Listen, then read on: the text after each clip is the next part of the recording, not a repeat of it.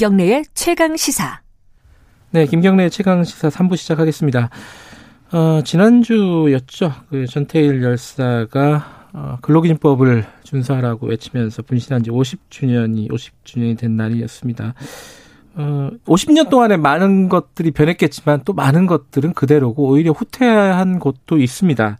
노동의 사각지대, 어, 어, 어떤 이 부분들을 저희들이 좀 연속적으로 돌아보고 있습니다. 오늘은요, 요양보호사 얘기를 좀 해볼게요. 이 코로나 사태 이후에 사실 가장 어, 일선에서 고생하시는 분들 중에 한, 어, 한 부, 그 부분인데, 좀 제대로 된 처우라든가 어떤, 어, 법적인 보장이라든가 이런 부분들이 안 되고 있다고 합니다. 어떤 부분이 가장 큰 문제인지 얘기를 좀 자세히 좀 들어보죠. 어, 요양보호사 일을 실제로 해 오셨고요. 지금은 전국 요양 서비스 노동조합에 계십니다. 전지현 사무처장님 자리에 모셨습니다. 안녕하세요. 네, 반갑습니다. 그럼 노, 지금은 노조 전임하시는 건가요? 네 네네. 아, 언제부터 노조 전임하셨어요? 어, 저희 2018년 네. 한 8월부터 시작을 했고요. 음. 그 전에는 방문요양센터에서 그때는 사회복지사로 한 1년간 일을 하다가 일을 음. 그만두고 네. 이렇게 올라왔습니다. 그러면 요양보호사 일을 하신 지는? 2013년도에 음. 주간보호센터 일을 시작으로 해서 어, 요양원도 에서도 좀 한 8개월 일을 했었고요. 어허. 근골격계 질환으로 한 2년 쉬었다가 다시 방문요양 센터에서 그냥 복지사로 일을 하, 했었습니다. 그러니까 일하신 지는 2013년부터니까 한 7년, 예, 8년 이 정도 된 거고. 예. 근골격계 질환이라면은 그게 일하시다가 다치신 그, 거예요? 다쳤다기보단 어, 질환이 생긴 예, 거네요. 어르신들이 워낙 무거우니까 아. 제가 이렇게 감당이 잘 안 됐던 것 같아요. 아.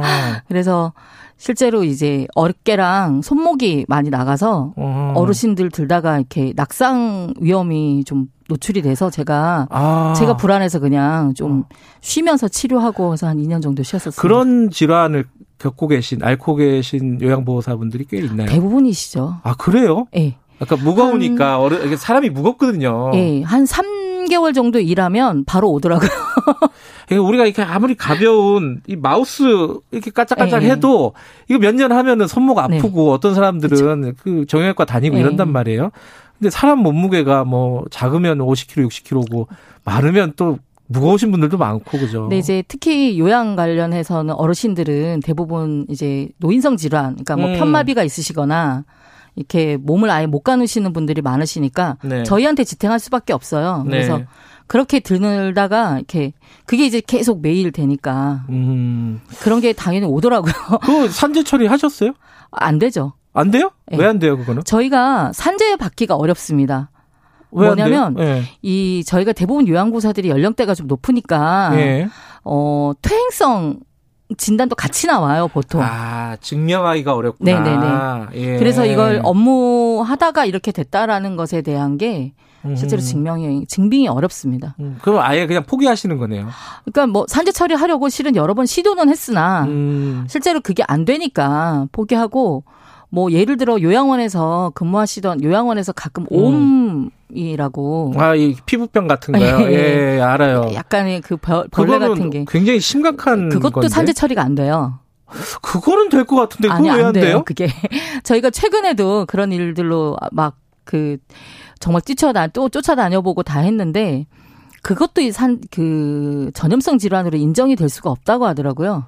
아, 옴은 옮는다고 다들 네네네 그렇죠.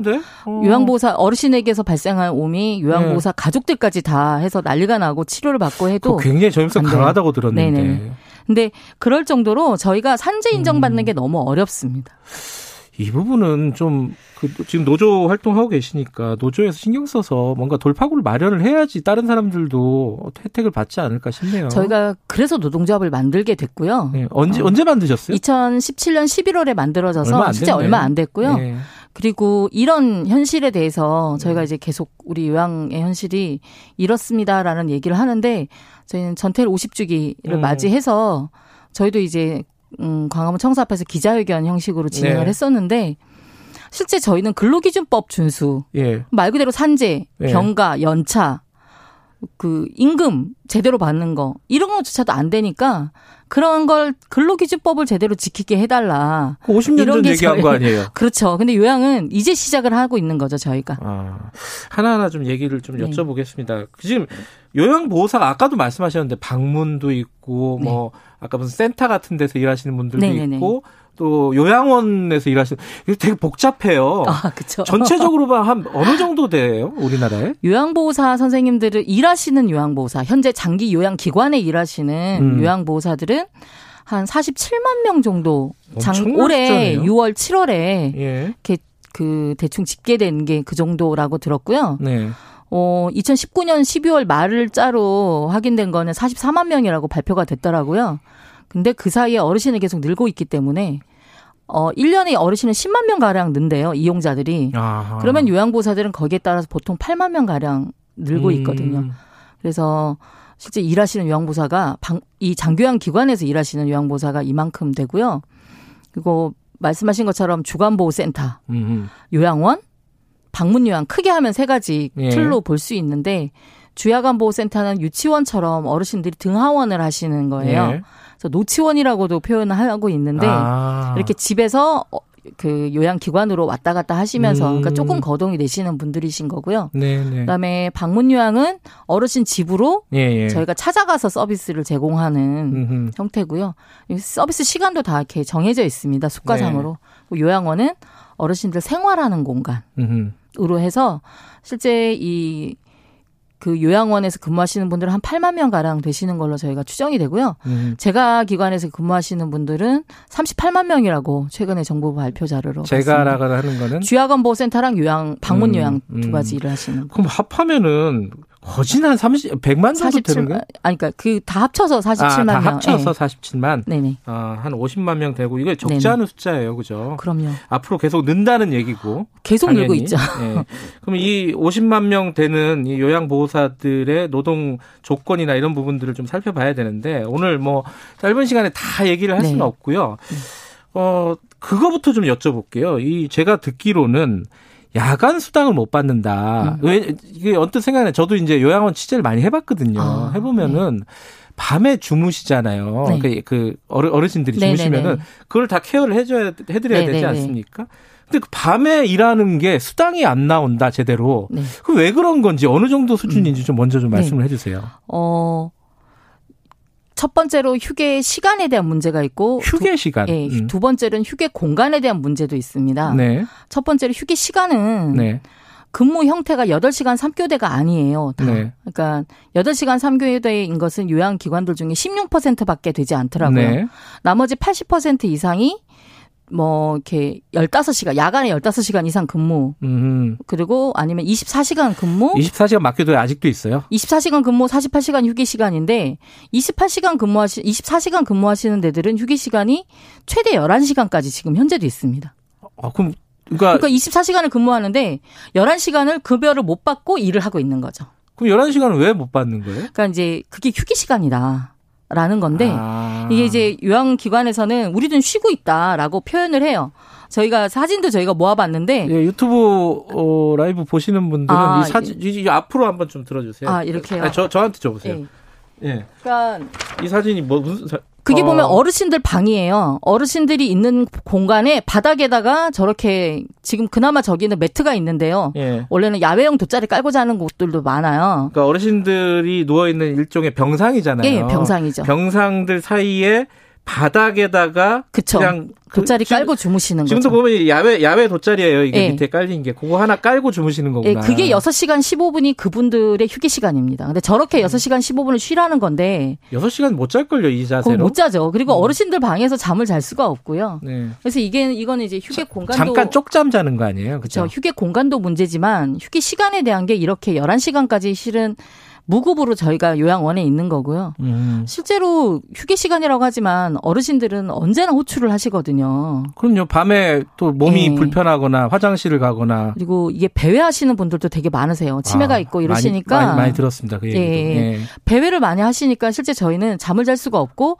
어르신을 따라다닐 수밖에 없어요. 무슨 사고가 날지 모르니까. 사고 나면 또 책임져야 되잖아요. 그렇죠. 저희가 더 또 책임지게 되어 있으니까. 네. 그래서 저희는 이게 휴게 시간이라고 하지만 실제 휴게를 할 수가 없고 휴게 시간이 긴 만큼 실제로 저에게 돌아와야 될 수당이 저에게 돌아오지 않는다라는 문제가 하나 있고요. 예. 또 하나 휴게 공간의 문제는 지금처럼 이렇게 어르신들의 있는 방에서 생활을 하거나 아니면 이렇게 빨래거리나 이런 공간에 거의 회의실 같은데. 아 근데 이런 게 실은 이제 휴게실도 아니고 뭐 하여튼 이상한 공간에 공간 이름은 휴게실이라고 붙여놨어요. 근데 이름 붙이는 예, 거야. 이름만 뭐. 붙여놨죠. 예. 근데 이렇게 되는데 여기도 8시간 정도 휴게 시간. 이런 식이니까 쉴 수도 없는 공간의 문제도 있어요. 그래서 뭐 법적으로는 휴게 시간이 긴 경우는 휴게 공간을 마련하게끔 되어 있어서 휴게실이라는 이름은 다 붙여놨지만 실제 저희가 쉴 수가 없고 또 업무의 특성상 어르신들이 밤에 호출을 하는데 그러니까 주간에는 낮에는 요양보호사들이 음. 뭐 이렇게 주간 근무자들은 두 그렇죠. 명이나 세 명씩 네. 세팅이 돼서 근무를 하는데 야간에는 이렇게 휴게 시간이 있어야 되기 때문에 혼자 있는 경우가 많아요. 음. 근데 혼자서 최소 18명에서 35명까지 제가 보는 걸 봤고요. 때로는 두 개 층을 왔다 갔다 해야 돼요, 혼자서. 음. 이거는 쉴 수가 없는 거잖아요. 그래서 짝꿍이 있다고 짝꿍 쉬라고 하고 저 혼자 두 개 층을 왔다 갔다 한다는 게 말이 안 되기 때문에 우리 요양보사들이 결국은 쉬지 않고 그냥 그 시간을 다 버티고 계시는 거죠. 그 이게 그 아마 청취자분들 중에도 그렇게 생각하시는 분들이 있을 거예요. 아니 뭐 어르신들 주무시면은 그때 쉬는 거 아니냐? 밤새도록 자면 돼요. 거기다 수당을 왜 주냐? 그렇게 생각할 수도 있겠지만 저는 그거는 저도 이제 야간 당직들을 해보잖아요. 네. 어떤 날은 또 잘 때가 있어요. 운 좋으면은 한 서너 시간 또 잘 때가 있어요. 정말 운이 좋으면. 근데 운이 안 좋으면은 정말 숨도 못 쉬고 일할 때도 아, 있거든요. 아, 근데 그렇다고 해서 휴게 시간을 일정 아까 11시간을 뗀다 그랬잖아요. 네. 11시간 수당을 안 주겠다는 거 아닙니까? 그렇죠. 그죠? 그건 좀 과한 임금을 줄이려고 하는 거죠. 그렇죠. 음. 맞아요. 실제로 보건복지부에서는 수가 책정할 때 야간 가산이라고 해서 네. 별도의 야간 수당을 주라고 요양보사들에게 주라고 임금을 책정해서 내려보내요. 그게 원래 법적으로 다 그렇게 돼 네, 있는 거죠. 근데 네. 저희한테 돌아오지가 않는 거죠. 어, 그럼 누가 먹어요? 아니, 누가 누가 가져갑니까 그거는? 어. 최근에 보건복지부를 네. 국정감사원에서 감사를 했더라고요. 작년에. 네. 그래서 올해 이제 4월 말인가 아마 네. 그게 발표가 됐었는데 네. 음, 그 자료를 보니까 정말 어마어마한 금액이 음. 요양 기관장들에게로 들어가더라고요. 음. 요양 기관장들이 네, 가져가시더라고요. 그거? 많은 수익을 가져가시더라고요. 그러니까 제대로 된 수당을 지급하지 않고 정부에서 내려준 수가대로 지급을 안 한다는 말이에요. 그렇죠. 근데 그 부분은 좀 법적으로 다툴 수 있는 거 아닙니까? 근데 문제는 요양보호사들에게는 예. 어, 이 책정해놓은 수가상의 인건비가 있는데 이걸 지급해야 하는 의무가 없어요, 법적으로. 참 희한하네. 그렇죠. 그러니까 어. 실제 장기 요양인 제도가 생긴 게 2010, 2008년에 생겨서 지금 네. 12년째 됐는데 이런 종사자, 노동자들에 대한 어떤 법적인 제도나 이런 게 보장이 되어 있지 않다는 음. 게 저희도 너무 억울해서 노동조합을 만들었는데 음. 만들어서 복지부도 만나고 법도 이제 공부해보고 부딪히다 보니 그때 알게 된 거예요. 정말 음. 누구 어디 하나 당사자들이 나서지 않으면 안 바꿔준다고 하더라고요. 음. 그래서 그동안 노동조합이 이렇게 그런 활동들이 없었기 때문에 어 제도나 법에 대해선 저희 거는 어떤 음. 것도 없었던 거죠.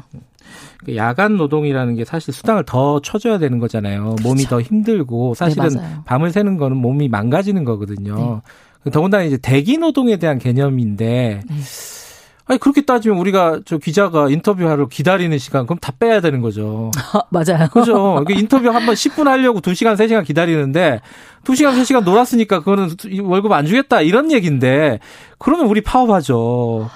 그래야 되는데 네. 저희는 또 그렇게 또 못하니까 어르신들의 음. 생명이 왔다 갔다 하니 실제로는 쉽지 않죠. 그리고 지금도 노동조합 가입했다는 이유로 해고되신 분이 있어요. 며칠 전에 아니 경기 이게 무슨 시흥에 50년 전 무슨 그 평화시장도 아니고 네. 아직도 그래요? 경기 시흥에 있는 한 네. 요양보사도 이런 문제들 때문에 요양원과 대화를 하고 싶어서 노동조합에 가입을 했는데 음. 회사 측이 갑자기 요양원을 팔았어요. 다른 사람한테. 네.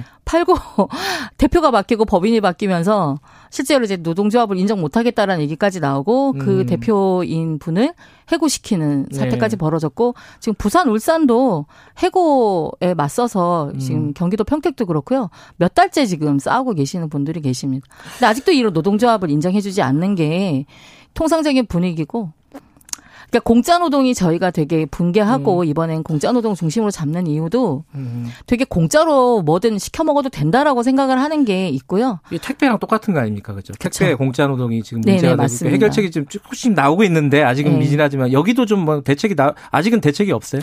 뭐 필수 노동자에 대한 대책 이렇게 정부가 발표는 하고 있습니다만. 음. 어, 이런 내용이 전혀 없어요. 음흠. 그래서 저희도 정부에다가는 계속 필수노동자인데 왜 우리 대책이 아무것도 없느냐라는 걸 요구하고 있는데요. 네. 오늘 이 방송을 기회로 다시 음. 한번 더 저희는 얘기하고 싶습니다. 그 청취자분들 문자 잠깐 읽어드리면요. 3313님이 이 부분, 이분도 아마 이 관련된 일을 하시는 분인가 봐요. 어. 임금이 너무 적고 탈의신이나 쉴 곳도 없고 많은 분들이 요통, 팔통증 호소하고 뭐 이렇고 이러신다는 얘기. 아까 음. 말씀하신 분이랑 일치하네요. 그죠? 네네. 그리고 단비 참비님이 관련 공기업에 계신 분이래요. 어. 근데 실제로는 48시간 근무하는 분도 있다. 네. 이건 사람이 48시간을 근무할 수 있나요? 에 아니 그렇게도 그러니까 이렇게 휴게 시간을 잡아버리니까 실제로 근무하는 것처럼 안 느껴지게 음. 만들어 놓은 게 있는데요. 그러니까 예를 들면 저희가 공동생활 가정이라는 형태가 있어요. 네. 여기는 9명의 어르신을 보호하고 있는 생활 시설인데 네. 여기 같은 경우는 요양보호사가 법적으로 3명밖에 3명만 두면 돼요. 네. 근데 9명 시설에 요양보호사가 3명이면 24시간씩 근무를 하든 3일 8시간 3교대를 근무를 하든 생각해 보면 여유 인력이 없어요. 그러니까 쉬는 날이 없을 수밖에 없어요. 음흠. 근데 이렇게 되다 보니 뭐 그런 식의 형태가 나올 수 있겠죠. 지금 뭐 말씀 시간 관계상 다 못했지만 뭐 연차라든가 뭐 네. 임금이라든가 여러 가지 문제점도 짚을 게 있을 것 같습니다. 근데 네. 그건 다음 기회에 아, 미루고요. 네. 어, 이제 꽤 오랫동안 이 요양보호사 일을 하셨는데 가장 힘드셨던 순간이라고 할까? 이게 사실 어르신들 돌보님이 보람이 있는 일이긴 하지만 또 힘든 일이잖아요. 네. 정말 이거 괜히 시작했다. 뭐 이럴 때가 있습니까? 어떨 때 그런 생각이 드셨어요? 실은 저희가 어르신, 저도 일을 하면서 음. 이렇게 치매가 있으시니까 어르신한테 맞기도 하고 아이고. 희롱도 당하기도 하고 음. 많이 그런 일은 너무 많아요. 감정 노동이고 또. 네. 예. 근데 그럴 때 실은 저희는 요양원 관리자 분들이 어, 너무 고생이 많은데 이걸 어떻게 우리가 방법을 좀 다시 바꿔볼까요? 라든가 네. 그런 위로의 말부터 시작해서 대책을 좀 세워주시면 좋겠고 같이 이제 방법을 얘기만 해주셔도 좋겠는데 아까 말했던 것처럼 얘기하자고 노동조합에 가입했다는 이유로 해고를 시킨다든가 아니면 너랑 같이 일 못해. 그리고 제가 다쳤는데 어, 저희 다칠, 요양보호사들이 다쳤을 때 바르는 약도 없더라고요. 어르신들 약은 비치가 되어 있어요. 음. 근데 요양보 제가 피가 났었어요. 다쳐서. 음. 근데, 어, 이거는 어르신들 건데, 이거 원래 발라주면 안 되는데, 그 몰래 음. 발라주신 간호사님도 계셨고, 이럴 정도로, 예. 실제 저희가 일하는 것에 대해서 일하는 만큼의 어떤 존중을 받는다는 느낌이 전혀 없다 보니, 저희가 어르신을 존중을 하며 대해야 하는데, 실제 그런 게 서운해지니까 맞아요. 실은 예. 어르신들도 예쁘게 보이지 않을 때도 있어요. 맞아요. 그래서 저희는 좀 존중 노동 존중 사회라고 하는데 존중받으며 서로 존중해줬으면 좋겠다. 그리고 음. 법적 제도적 예. 문제는 같이 좀 해결해 나갔으면 좋겠다라고 말씀드리고 싶습니다. 지금 정부가 내, 세우는 게 이제 노동 존중 시대 아니겠습니까? 네. 자신이 존중받아야지 남을 또 존중할 수가 있죠. 그죠? 예. 알겠습니다. 오늘 말씀 잘 들었습니다. 좀 대책이 좀 마련이 돼서 그런 얘기를 나중에 좀 나눌 수 있었으면 좋겠네요. 네. 고맙습니다, 오늘. 네, 너무 감사합니다. 전국 요양 서비스 노동조합 전지현 사무처장이었습니다. 지금 시각은 8시 48분입니다.